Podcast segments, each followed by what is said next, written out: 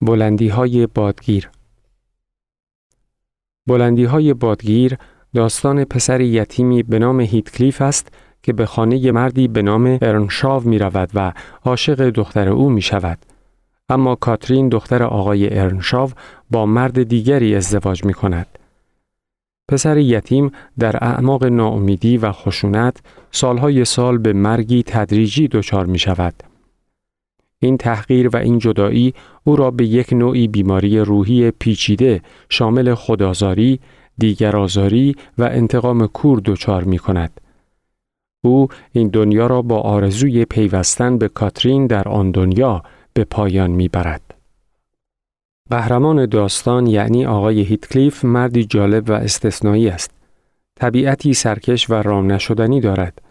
مانند ابرهای خروشان و طوفانزای آن ناحیه می قرد و سیلابوار ویران می کند. او را از کودکی به اینجا آوردند.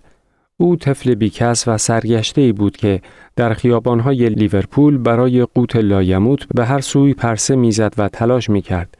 و وقتی آقای ارنشاو او را دید دلش بر حال او رحمت آورد و وی را به ناحیه بلندی های بادگیر آورد و در خانه خیش نگاه داشت. هیتکلیف در این سرزمین و در این خانه با دو فرزند دیگر آقای ارنشاف یعنی هندلی و کاترین بزرگ شد. هندلی هرگز از او خوشش نمی آمد و او را یک پسر وحشی سر راهی می شمرد. اما کاترین با دیده شفقت و علاقه به او می نگریست.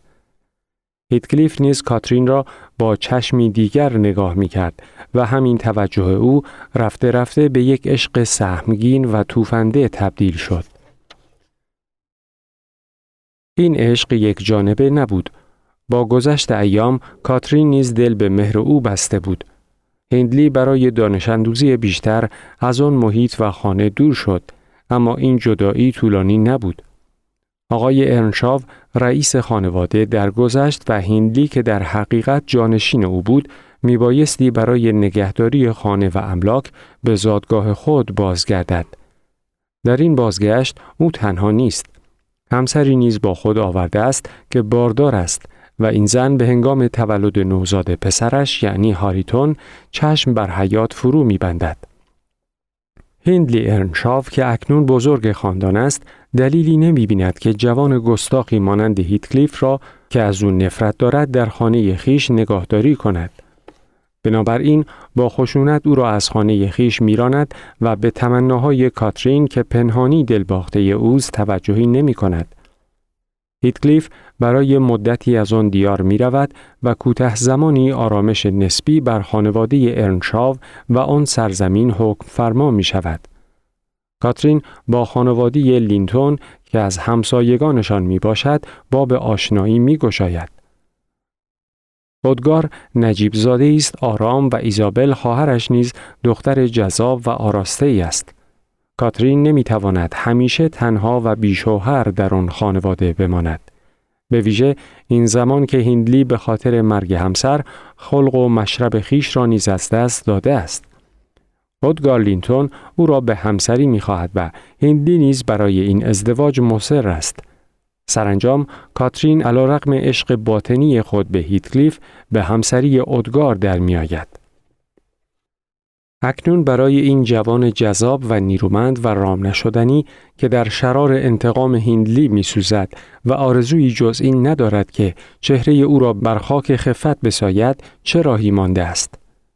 او به ناحیه بلندی های بادخیز باز می گردد و با طرحی استادانه ایزابل لینتون را دلباخته خود می کند و او را به همسری خیش در می آورد. گام نخستین این طرح اجرا شده است او می تواند در آنجا باقی بماند و برای این ماندن مجوزی دارد.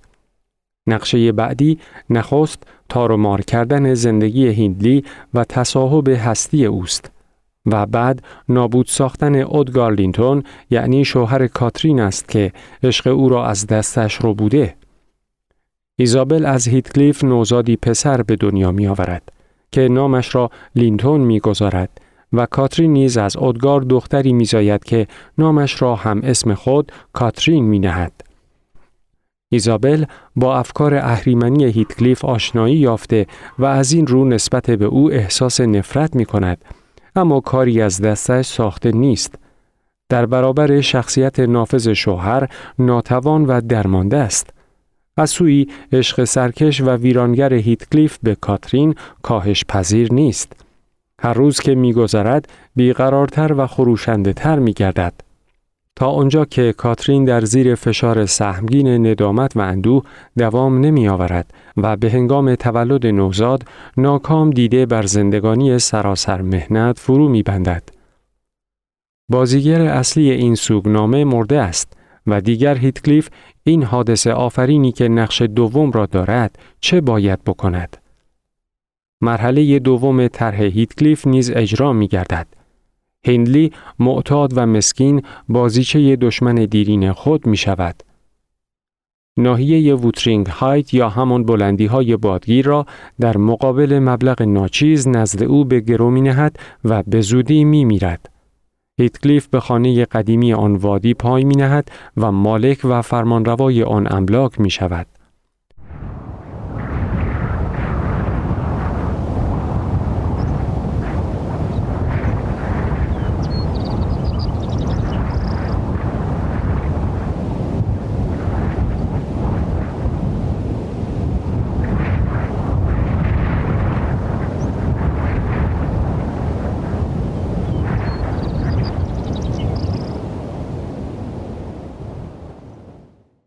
باز هم نقشه های دیگری در دست است. وی باید املاک خاندان لینتون را نیز به تصاحب خویش درآورد و برای اجرای این هدف راهی هست.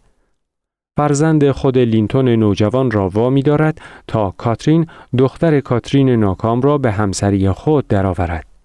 این نقشه به هر صورت انجام می شود اما لینتون فرزندش که از روز نخست رنجور بوده دوام نمی آورد و خیلی زود در می گذرد.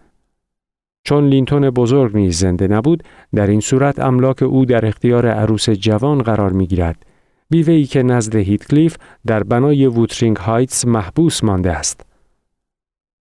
تراژدی Wuthering Heights در اینجا تقریبا پایان یافته است و از این همه نقش کسی جز خود هیتکلیف باقی نمانده است. شامگاهی هیتکلیف روح کاترین معشوق ناکام خود را در پشت پنجره خوابگاه خود می بیند که دست بر شیشه می ساید و او را صدا می زند. در بیرون برف و بوران و سرما قوقایی به راه انداخته است. چون دیوانگان از بند رسته در می گشاید و در آن نیمه شب حراسانگیز به جستجوی دلدار می دود. صبحگاه وقتی خشم آسمان فرو می نشیند خادمان خانه جسد وی را میابند که در زیر انبوهی از برف مدفون گشته است.